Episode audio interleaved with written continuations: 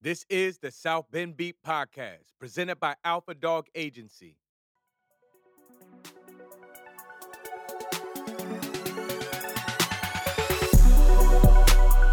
Welcome to my city. Bring you to my city. Let you ride around my city. I can show you around my city. Welcome to my city.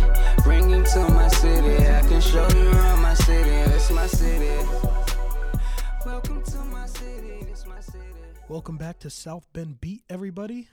After a small break, uh, we're back with quite the episode. Um, as quick housekeeping note here, you'll notice my voice is a little scratchy, battling the back end of a cold. So uh, I'm sorry about that. But we did have on Steve Smith and Vanessa Corman Smith of Irish Realty, and obviously Vanessa uh, started and blew up Flourish Boutique. Um, we kind of talked about everything from them meeting in seventh grade and starting the relationship in seventh grade to all the way where they are now. Uh, we talked about whether they have to disclose if houses are haunted, which the answer surprised me. We talked about the real estate market in South Bend, what neighborhoods are on the rise, and uh, how to balance uh, kind of this budding massive empire and family life. So I hope you enjoy. Here's Steve and Vanessa. How are you guys doing? Great. How are you doing? Doing pretty well. I want to start with it seems like I can't go a block in this city without seeing you guys sign somewhere. Yay. You guys got a lot going on. Um, We like to hear that. yeah. Yep. It, so my one of my best friends lives over on Notre Dame Ave. Okay. Um, in like the Notre Dame apartments. Yeah. And I think right across the street. Yeah, we do. Uh, you guys by the like old firehouse. Have some Exactly. stuff going on. So is that just new home builds basically? Yeah, absolutely. So uh, we are both developers and builders as well as real estate brokers in town. And that Notre Dame market we've been extremely active in. So there we're acting in a brokerage capacity. We have those listed for a builder developer. Awesome.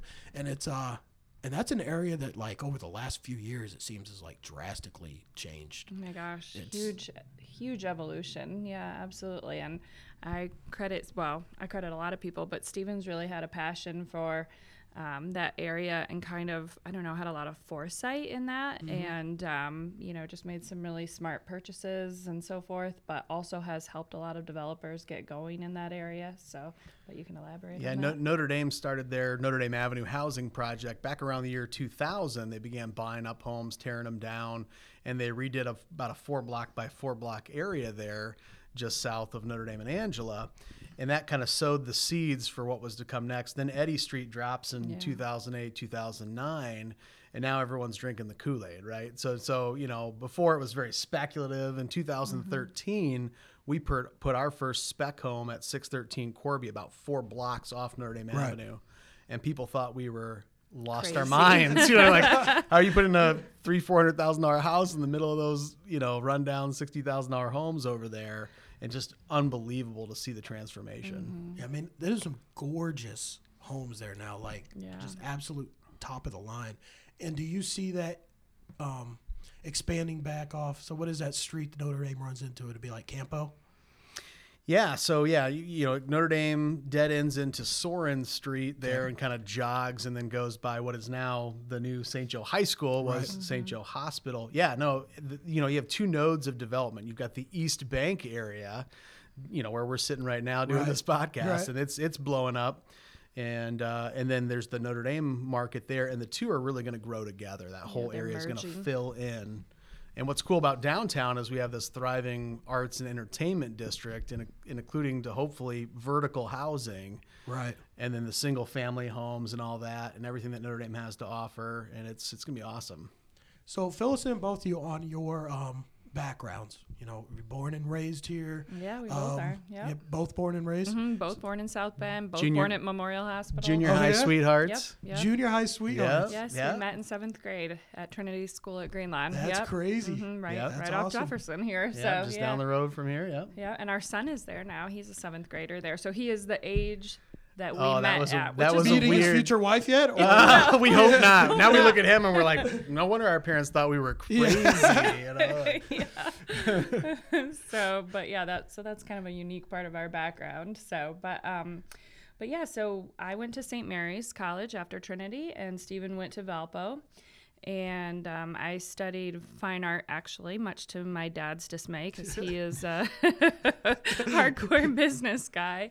Um, but I also had an education minor and almost a business minor, and I, I kind of wasn't sure what I wanted to do. But during college, I worked at a boutique and fell in love with business and retail and how it merged with fashion and art and design. And so I started Flourish Boutique in 2008 and ran that for eight years. Um, and it was you know, very successful and I really enjoyed doing it.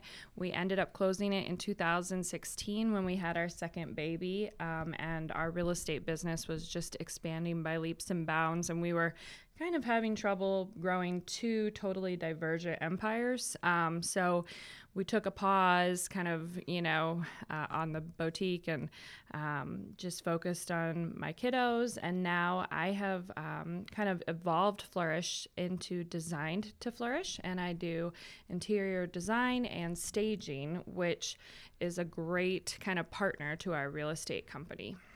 And I want to talk about Flourish a little bit because it, you almost undersold it a little bit the way Aww. you were just talking about. Had a massive social presence. Yeah. Um, I mean, how did you go about from like day one to getting it to where it was? Oh, thank you. Yeah, I mean, really, lots of hard work, sweat, tears, blood. it was it was not like an overnight success, you know, that just happened or something. I worked um, pretty much around the clock for years and years and years.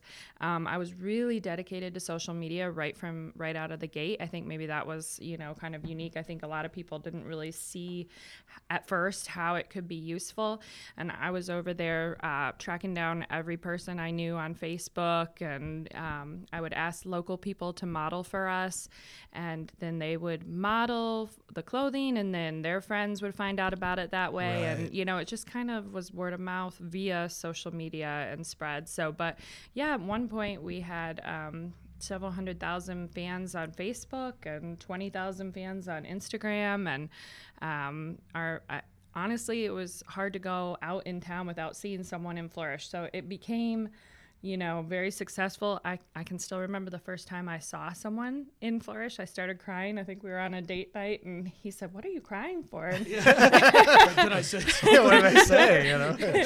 and I was like, "I just saw a girl walk by wearing an outfit from my store." So, um, so yeah, it was definitely started in a tiny little 500 square foot building, and we grew it into a large uh, retail operation, and we did a lot of online sales as well. So. Um, you know, we talk about maybe having a another Flourish boutique in the future, okay. but we'll we'll just have to see. We'll you don't want to break that news right now? No, no.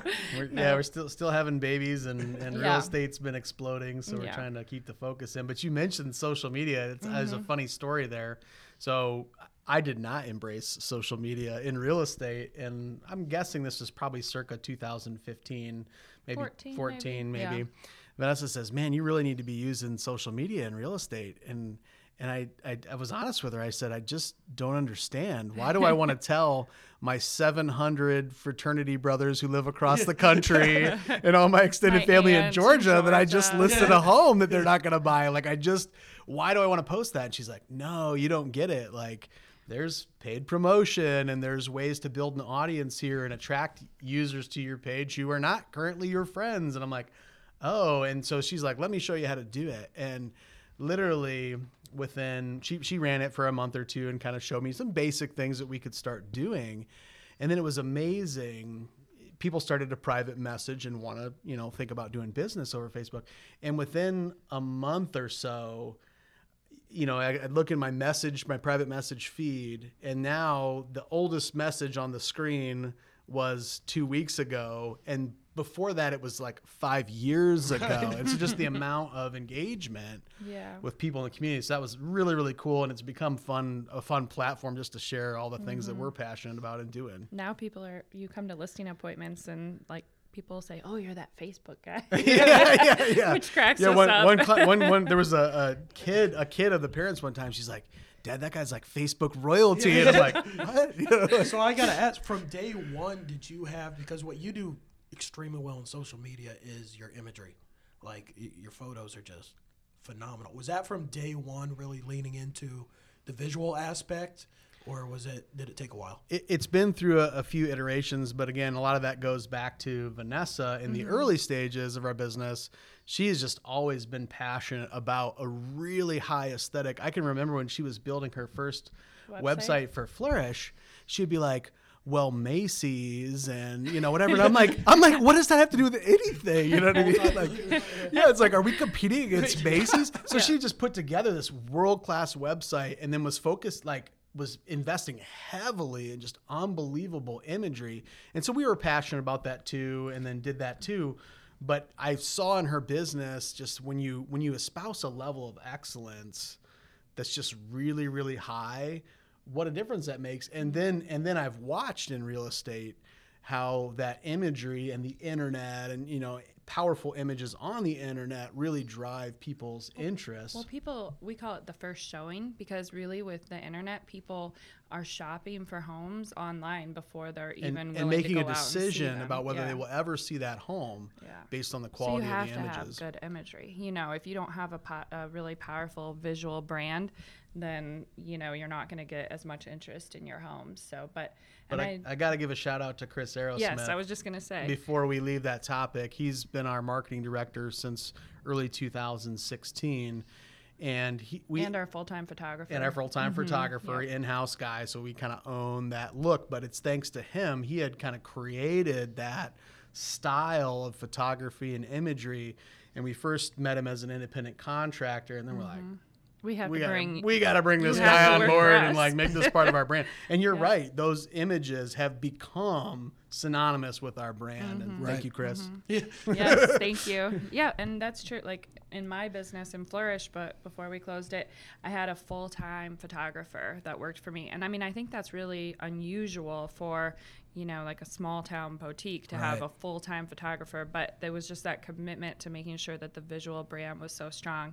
And she actually, I have to plug her business, Megan Gilbert Photography. She's uh, Oh, yeah, I've heard her, started yeah. her own business now. So she is amazing. Um, she does like a lot of seniors and, and kind of, I think having done the fashion photography with us has parlayed into doing like pageant photos and girls senior pictures and stuff like that. So, but anyways, yes, a commitment to excellence in photography.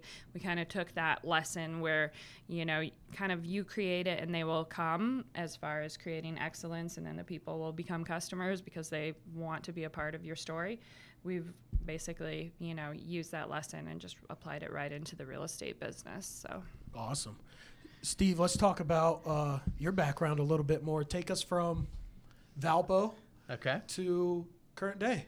Yep. At Valpo, um, I came from a academic family. The reason I live in South Bend, my parents are from Georgia. My dad came here to get a, a PhD in biology at the University of Notre Dame.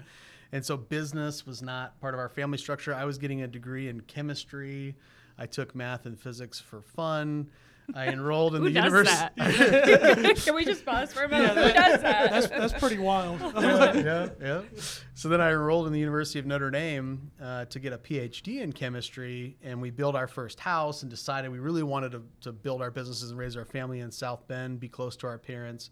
And Vanessa took a job in real estate with her dad at that time to help pay f- for our family while I was going to be going to grad school. And I just hated my senior research. It was miserable. Uh, her dad, who's a relentless entrepreneur, was like, you know, you really should take an interest test. And uh, that interest test said, flee, you know, flee from chemistry.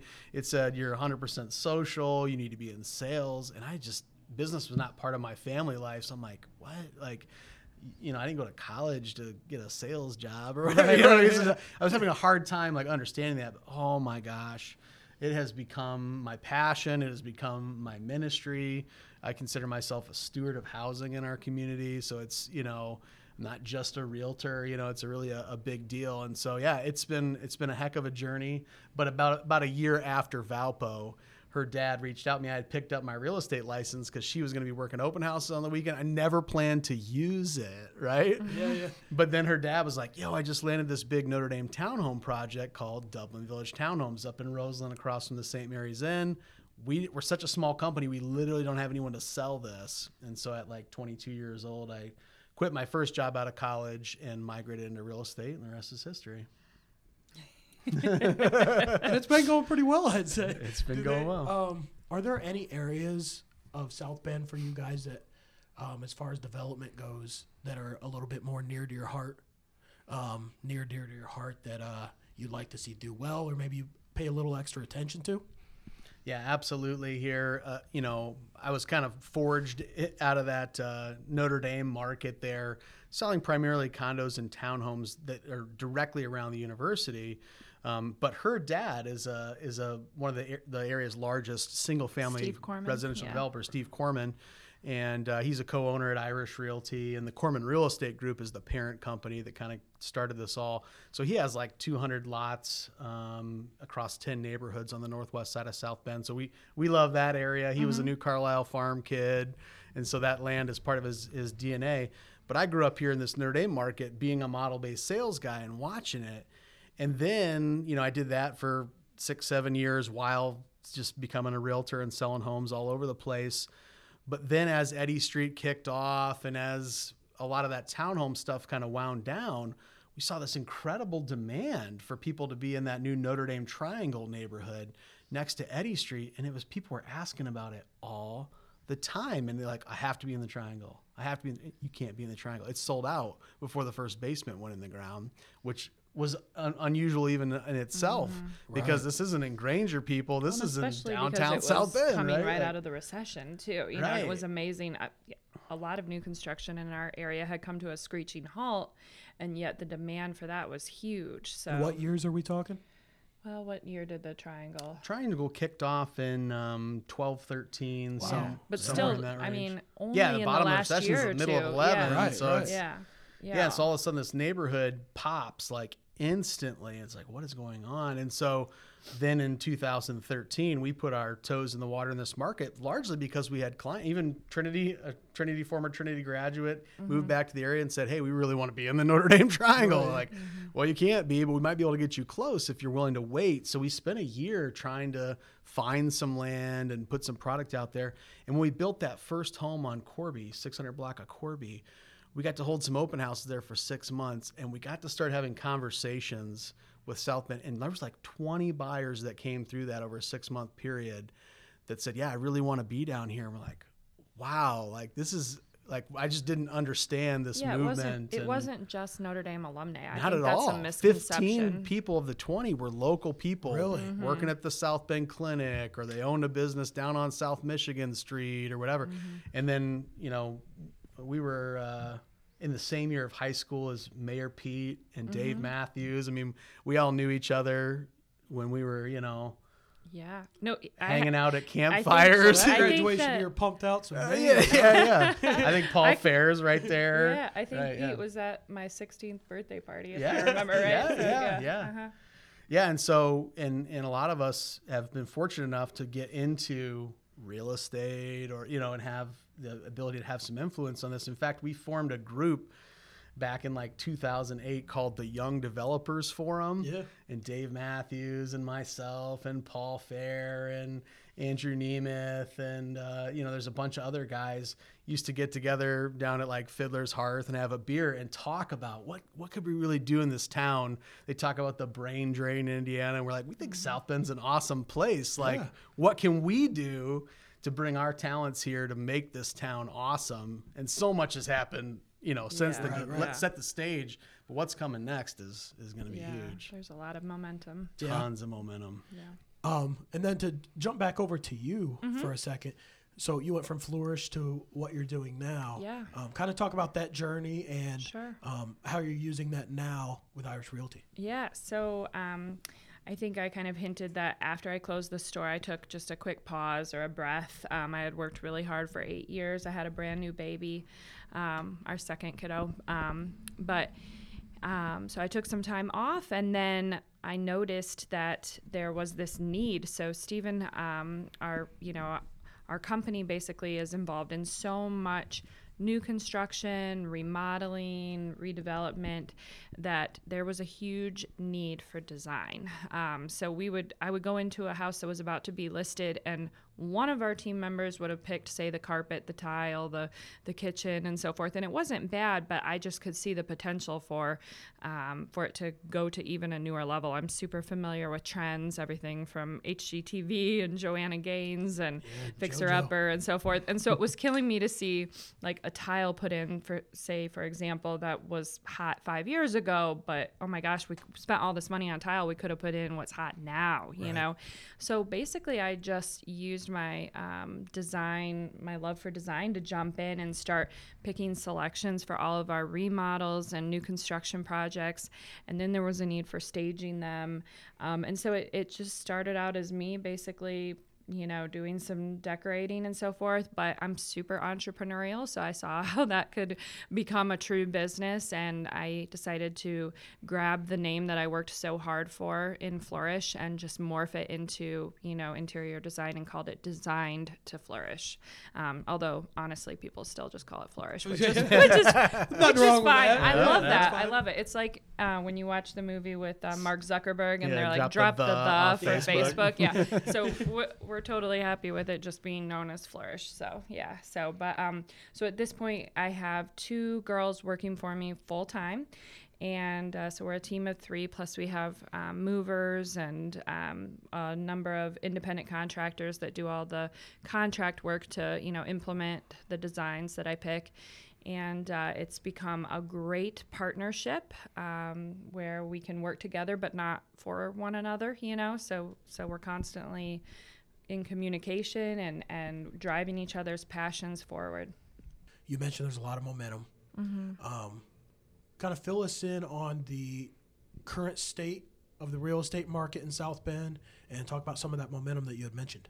Absolutely. So, you know, we went through this brutal recession. Uh, the stock market crash was in October of 08, but really housing was one of the major components that led to the stock market crash. So we saw the recession begin in 2006 and just Yeah. deep into The deep Big into Short. I saw that movie. Exactly, exactly, exactly. That's very true.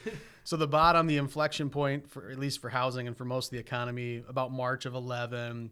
Then it kind of turns and starts climbing back up. So by 14, housing starts to become pretty good again in our area, and there's a lot of vitality. Um, and then the last couple years here in particular, probably the last three years, have been boom years. That we it's a seller's market. And and especially in the last 18 months to two years we've been having inventory shortages. And that's a couple things that are that are promulgating that. So you know we used to build eight 900 homes a year in st joe county before the recession.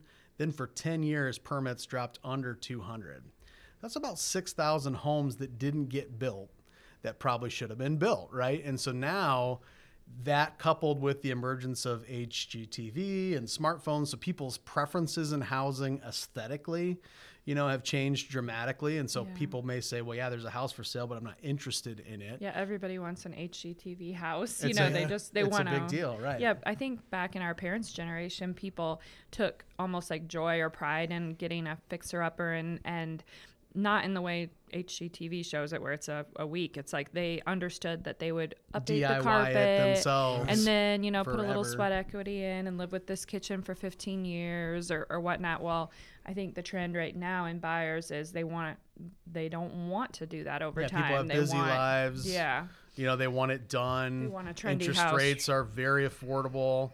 So re- I don't have twenty thousand dollars of cash, but if there's twenty thousand dollars of renovations done and I can fold it in my mortgage, that's a hundred bucks a month.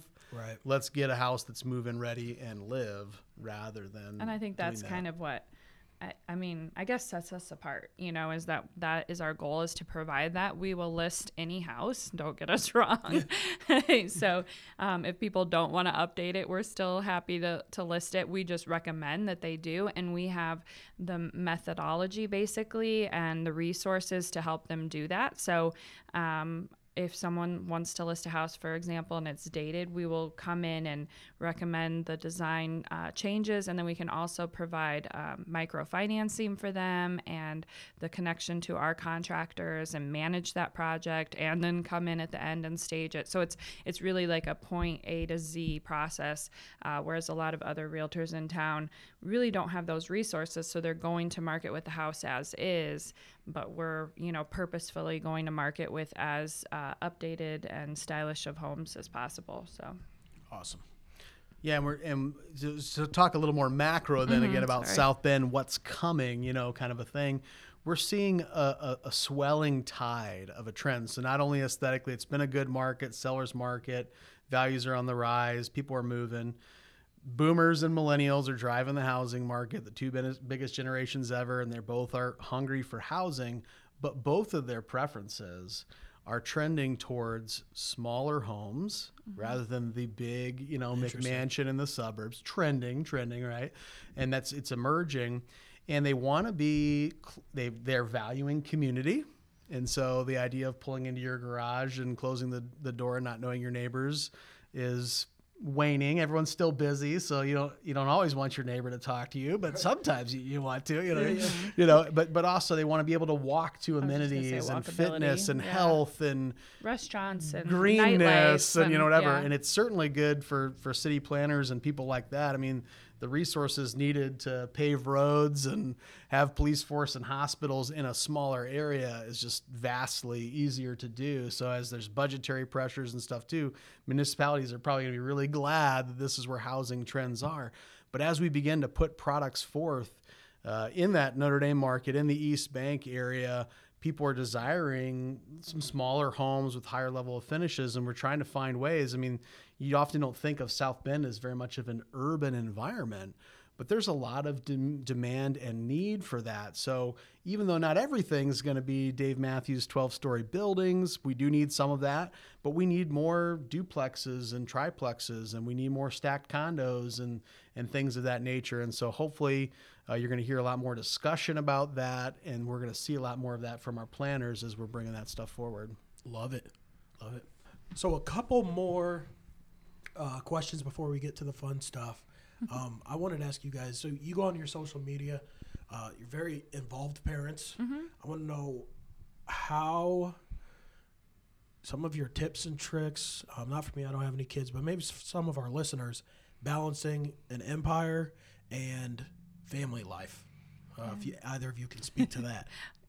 Well, I mean, it's an everyday battle, I think. Yeah. I mean, we're constantly um, adjusting and so forth. And some of that is just necessary because your children change over time. But, um, you know, like I said, it did require me uh, changing my career direction a little bit be- in order to va- value family that highly. Um, and it's a sacrifice I've been willing to make. I think we've been in different seasons. So I think understanding that each um, member of the family, meaning like each spouse, is going to have a different season that they need to explore and grow in is important. So for eight years, Stephen really um, esteemed my career with Flourish. And uh, I don't want to say he put his career on the back burner because he definitely didn't. I think if you look at his history, you can see how much he was growing too. But there was a point in time where it was almost a silent understanding between us that if I needed to take a market trip to Las Vegas to buy for the store, that that was okay, and he was going to pick up the kids and and and be Mr. Mom for a little bit while I was gone.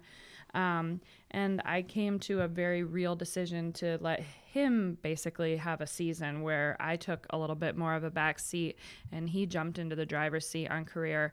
And uh, I think we have like a really healthy give and take in that relationship or in our relationship. And then also, um, we try and involve our kids in our work to some degree. So, um, we will like the summer christian was mowing lawns for the family business and so forth and we take our kids um, to different open houses sometimes or they've put flyers in boxes before or helped break down boxes at my store at one time things like that so we just we we just help them and consider them part of the journey so And I got I got two tips on that. Just you know things that I think have been helpful. One, quality time versus quantity. yeah Um, you know, and sometimes parents we think we have to do everything for our kids, and so you know Christian was in a, a competitive travel soccer league. But he wasn't that good at soccer and was never going to play even, you know, you what know. if he listens to this Yeah, he knows. He knows. He knows. And so that was a huge commitment. It would require travel every weekend Yeah. for one child. We have two other children currently. You know what I mean? And so it's just a lot. We said, you know, this really is too much in this one area. yeah it was out of Let's out of do. MSA, which is recreational soccer, eight week season, one practice a week, right. You know, those kinds of things.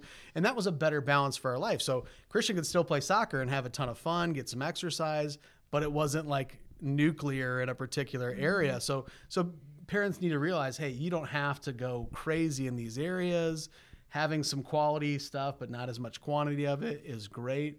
And then the other thing for me, and this is this is key for people who haven't realized it yet, when you get to the end of your workday, your work is not going to be done. So you need to mm-hmm. decide when it's family time and you need to walk off the field because you're never going to get your work done. So to know, hey, I'm going to work until dinner time and then I'm going to turn my phone off. Yeah, I'm and be pick- okay with the and repercussions. be okay with it Yeah, and let the chips are. fall where they may. Yeah. You know, you know, in real estate, clients expect you to answer your phone till Yeah. ten o'clock at night and do this and that. Or no way, later. you're going to eat my voicemail, and we're going to talk tomorrow because there's nothing that can't wait till tomorrow, and my family needs me now. Yeah. And so we try to find times where we can walk off the field um, and just say no. I'm putting my phone on the nightstand and I'm not checking it again until tomorrow morning. And that's super, super important to have some boundaries between your work and your family life. It's so good. I love it. Mm-hmm. And then one more question before we get to the fun stuff, uh, and we ask everybody this: um, if a young couple is listening to this and you know they want to be the next Steve and Vanessa, um, so I'm more of a, I guess, a professional side now. Uh-huh. What kind of advice would you have for them?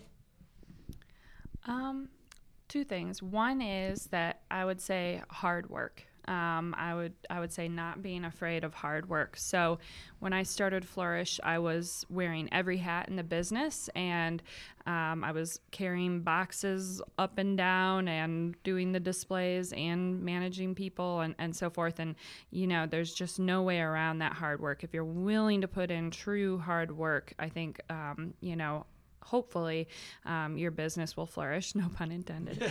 Um, and then also the second is i think that um, having a teachable humble spirit um, to mentors is really important. So um, i see a lot of people in the millennial generation which technically we're a part of but we don't really like feel like we naturally gravitate to um, and again this isn't um, to d- demean them in any ways but it, it seems like it's a a common trend, not not true of every single person, but where there's a little bit of entitlement, um, where they feel like, hey, I've worked here, I need a raise every six months or or whatnot. And I think having that humble spirit to be like, hey, I don't I don't deserve a raise. I'm here to learn from you, or you know, and being willing to just learn, be a sponge basically, and soak up everything that you can gain from different mentors.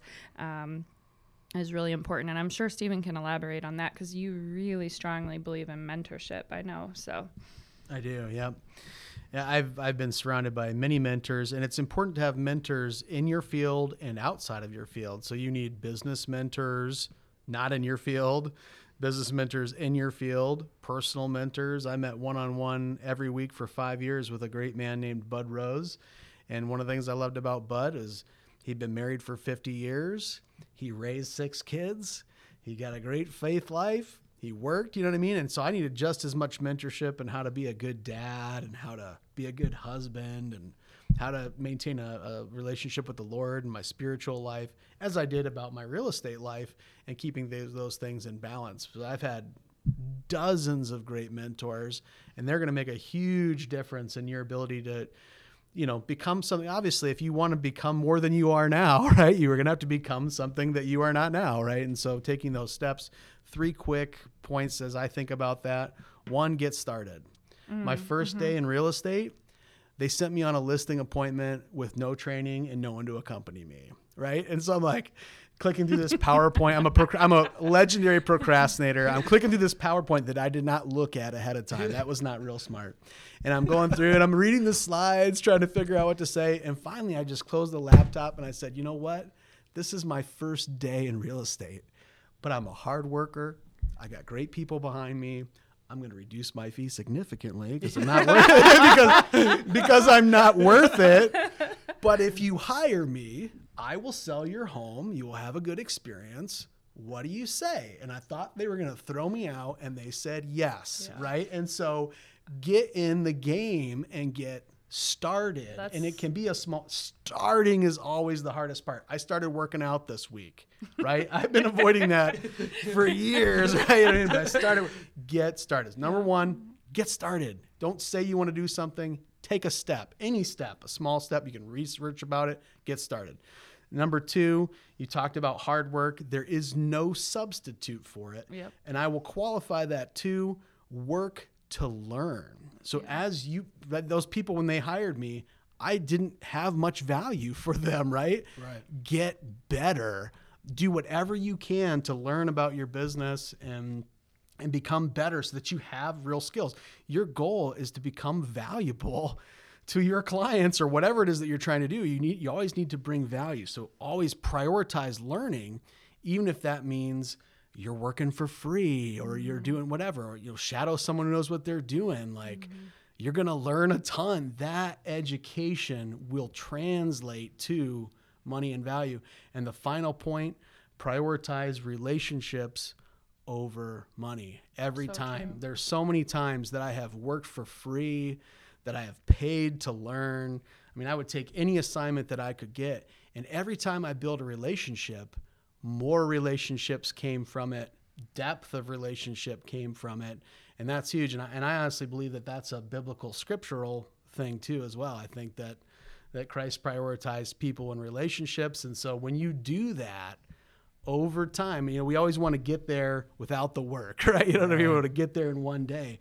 But if i look back across my career the relationships that I built over time have been a huge factor in bringing me a lot farther than many of my peers. And I think too, I will add add to mine that um, be w- after you've already gotten started and you're kind of in the thick of maybe your career or your own business or whatnot to take yourself to the next level be a constant learner. Um, so yes learn from mentors but you may eventually find yourself where you've promoted yourself to the point of like oh there is no more mentor in this field. Now there might be one in a personal relationship or whatnot but um, i have to learn this on my own. No one's going to teach me. And i will say that i think you know you do not have to have a harvard business degree in order to be great in business. Um, there's a lot you can learn online with google or lynda.com or, or just on youtube or whatnot. I mean i taught myself photoshop because i didn't have the money to you know have someone do graphic design for flourish back in the day. And so now i'm very adept at photoshop and um, you know so just be like an avid constant learner um, and that doesn't stop even once you have gotten started. I listen to podcasts every like day in the car. Yeah i made a purposeful decision about a year ago. I said you know what? I spend a lot of time in the car picking up kids and i am sick of i love listening to fun music and so forth but i'm sick of just kind of like having this brain drain of music. I'm going to start listening to podcasts and learning new things. So yeah. What are a couple of your favorites? Um, I love How I Built This by Guy Yeah. Raz. And then I listened to The Goal Digger by Jenna Kutcher. So, Okay. yep. Cool. That's some fantastic advice across the board.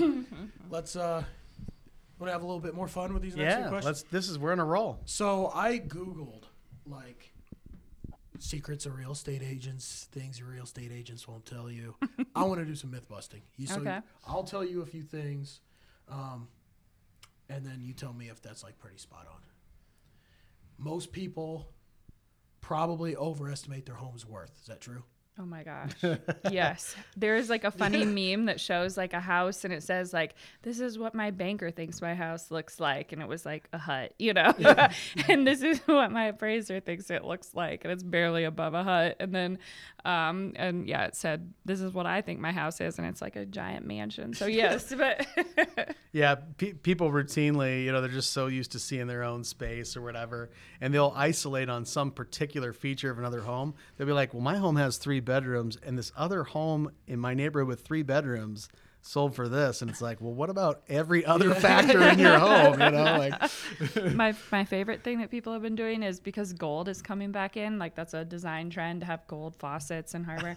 people will walk into a house and they'll have like a 1985 like brass chandelier. We're like Goldish color. it's coming, Yeah. it's coming back. We held on. yeah, I'm like No, that has to go, and they're like, no, I heard it's coming back. I'm like, it's that is not. That coming one is not coming back. Sorry. All right. So that one's true. All right. True or false on this one? Staging makes all the difference. Definitely. Yeah. We have seen, like, we have some true case studies where we've had houses on the market and we're getting showings, but maybe, maybe it's not moving. And so we decide to stage. It's already been on the market for a while. We decide to stage. We stage the very next, Next people. person through the next door People Really? walk, Buys walk in, it. Full price offer. full price. Yeah, yeah, Yeah. So instead of chasing it with price, make positioning makes all the difference. And we've talked a little bit about that. It's that visualization. The home buying process is very emotional, right? It's very and it's very visual. So when people see those pictures, you're going to get more showings, and when they walk through the door. The experience of the space is going to be totally different. It's going to feel like home, right? Yeah, that we want feel them to like home, connect with it. that feeling of move and ready. People buy decor as much as they buy homes, even though they're not going to own the decor, Yeah. right? Yeah, right, they do. And so they yeah, try to. They try to write it in the but but yeah, that staging makes those images more powerful. It changes the experience that a client has when they're home. And yeah, we see a, a proven three to five percent increase in value that comes from from staging that we've documented over time. And then yeah, we just know from case studies. Here's a house that was on the market for six months. Stage it, gone. I mean, just a huge difference. Yeah. Wow. So this one relates to open uh, open houses. Criminals are bad, but kids are worse. we can't talk because we have little kids. no, they can be hard on, especially staged houses. so, So but the kids can kind of like wander away from mom and dad and Oh, they, wreak they havoc. It's- definitely can. I, yeah, I remember uh, this is a number of years ago now, but the, in the builders showcase of homes, and builders are always dreading children because these are brand new. Yeah, it's right? brand new and, you know. new, right? And so the builders are just always like afraid Oh, that, no. that kids are going to come in. and, and one day a kid uh, came into a home and defecated in, in, in a the room- closet, in, a like in the It's like, master closet. Oh, brutal! Yeah, so Was no. it at least found relatively quickly? 'Cause was. the I think could I think the there for a parent while. came and told the builder actually, but it was still just like my one of those just- moments. Like, what do I say It's like right your worst now? nightmare. Kid just dropped the load in the closet. Watch the person that that the, the parent is probably listening and horrified. No, That that, was was, that was my kid. it could have been mine. It's okay. All right, one more uh, myth busting question. Uh, we can't tell you if a property is haunted. Actually, Oh. aren't we supposed to disclose that? So that's uh, falls into a, a category called a psychologically affected property. This is a real thing. This it's is a it's real thing. thi- I so when you go through real estate training, they talk about psychologically affected properties. Haunting is one of them. The other one is like if someone was murdered crime, murdered in a yeah. Mm-hmm. home, there was a violent crime that occurred. And so um, basically, basically the, the, the word on the street is if it was widely publicized, right? So if it's in the public domain, much as Right. as a celebrity becomes public domain, if, if they're, you know, then you have then you're obligated to share the information. So hauntings then therefore not Mm-hmm. Yeah. quite that because it's like, well, is that even a thing, you know? But but if someone asks you a direct question, so if someone says, "Is, Is this, this property haunted? haunted? or have people claim that this property is haunted?" It, it's part of like the realtor code of ethics and everything else that you are supposed. What? Yeah, you're, you're supposed to address that question honestly. So you know what I mean. And so yeah, but you are not you are not obligated like to disclose it if you disclosure were not form. asked Yeah. directly. And again, haunting is one of those ones that's on the borderline because it's like hard to. Can I tell? Can I tell the a good one one, though. story of like that one condo? Sure. So Yeah, one I wanna time, one time, Stephen, uh, I had a good friend who was about to move to Denver because she like hadn't met anyone. This is back in our twenties, and um, Stephen said, "I have a condo that I want to show you. I think it would be perfect. You could." Move out of your home because she was living at home, and that was part of the issue too. He said, This is affordable. You can move out of your home. So we went over and looked at this condo. And the second we walked in, I got this horrible, like creepy feeling all down my back. And I literally turned around and walked out. And and so Steve came out and said, What's going on? Like I said, I feel something bad happened here. And he goes, That that's wild because there was a murder here. and I'm like, Why are you showing this to my good friend? It's an awesome condo. We repainted and well, friended. recarpeted, right? Yeah, Oh, come on. so I don't know. I guess maybe it's a thing. so That's funny. Well, let's do some lightning round questions. Get even more lighthearted. Um, and they'll be directed to both you. You can both answer them. Uh, have a favorite toy growing up? Barbies, fashion. Nintendo for sure. Yeah. Like the original Nintendo. GoldenEye on the N64 and Oh. Mario Kart 64. Mm. That's my guy right Yeah, here. yeah, yeah. Many hours. Uh, if you could time travel to any decade, which one would it be? Oh. Say you can spend a week there. I would definitely go back to the 80s. I love the 80s. I was very young growing up in it, but I love the music and, and everything that was going on then. It just seems like a cool time. Yeah, I would go back to the Roaring Twenties just because I think it would be super fun, like all the fashion and music and stuff. Yeah, I think just for like a day, you know. yeah. But yeah, I think that would be so fun, like kind of Great Gatsby. Awesome. Have either of you been stuck in an elevator? No, No, never been stuck in an elevator. No. And Nah, you not ride them quite a once. bit? Yeah, yeah, I suppose. amount. Yeah, Never been stuck. no, never been stuck. Encouraging. favorite, um, favorite uh, I mean, you can say a few places too. Favorite area restaurants. If it's going to be just you two, you want to go out and grab a bite. Any uh, favorites you'll head to? yeah. We uh, love Temper Grill, um, and we love Render. Yep. And um, thinking what else out on the side of town we love we love we love to go to Bob's 19th hole. Yeah. Um, yeah. What what else? I'm forgetting. We we love to go and check out different restaurants, and we lo- the more local the better. So Bonefish for Yeah. the uh, Bang Bang, Bang Shrimp. Bang, Yeah, yeah. for sure. Yep. And then uh, Doc Pierce's downtown Mishawaka. yeah, That's yeah. a sleeper. They they got some great food there. Oh, you know a new a new place that I've been meeting friends for lunch is Baker and Rose right across the street here. Yeah. Oh, it's so in yummy. the So- building, yeah, yeah. exactly. And we go to the Emporium every once in a while. Um, Simonini Gourmet up Mm-hmm. in Granger has killer food, and the Vastas do a great job there. And then uh, Capri Mm-hmm. out in Granger, they have just a wonderful dining space, and we often find because their dining area is so large that you can go in on a Friday or Saturday night with no wait, Yeah, that's Yeah, which that's nice, yeah. is killer. now you've ruined it. No, that's good. We You're gonna go next. Friday. There's gonna be a line out the door. No. We were told there was no wait. Oh, but and then um, McCree's too. They I used to do fashion shows with with Jerry McCree, and um, so that's a great local place. We have a, had a lot of family reunions there too. So Yep. awesome. Do one more lightning round question here, um, and this one's a tough one. uh oh. Would you rather sleep wearing handcuffs or a bike helmet? Mm, that is a tough one. And you can be cuffed front or back. Probably front would be more comfortable. Or I would have to say bike helmet because I sleep on my side and I like one hand kind of like up and one around a the pillow, side, so yep. that like I don't I do not think I could fall asleep wearing handcuffs. Yeah, I'm, I'm definitely gonna go bike helmet as well. There's just something kind of claustrophobic about that whole handcuff thing. Yeah. And I sleep like the dead, like literally like does. every night. I'm asleep in like seven seconds. Vanessa's talking I'm to me. still having and I'm like, conversations and it's "Ow." just over. You know what I mean? And then, and then the alarm goes off in the I'm morning. I'm like. Oh, like eight hours went by and I have like no recollection of it. You know? It's like- It takes me hours to fall asleep. yeah, I'm the so, same way. yeah. Yeah. That'd be nice to be able to just snap a finger yeah. So and be so out. bike helmet, no problem. Just wham. You know? Like, you can go elbow pads, knee pads, yeah, rollerblades. yeah, You'll exactly. The probably whole thing could. doesn't You matter. really you know? could. All right, so before we wrap up here, uh, give you guys a chance to plug, um, whether it's website, social, personal social. Um, tell listeners where they can find you. Awesome. So uh, we have a great website, stevesmithteam.com. On Instagram, we're Steve Smith Irish Realty. And then on Facebook, I'm Steve Smith, Top Michiana Realtor.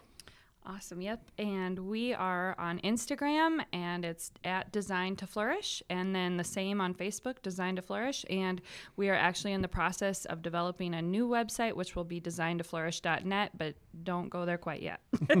Awesome. And remember to send this to friends, family, download, subscribe, unsubscribe, resubscribe, do it all. And I thank you, Steve and Vanessa, Thank for coming so on. much, This thanks. went It's been a really well. yeah, this was great. And uh, hope to have you back on. Yeah, we'll see you soon.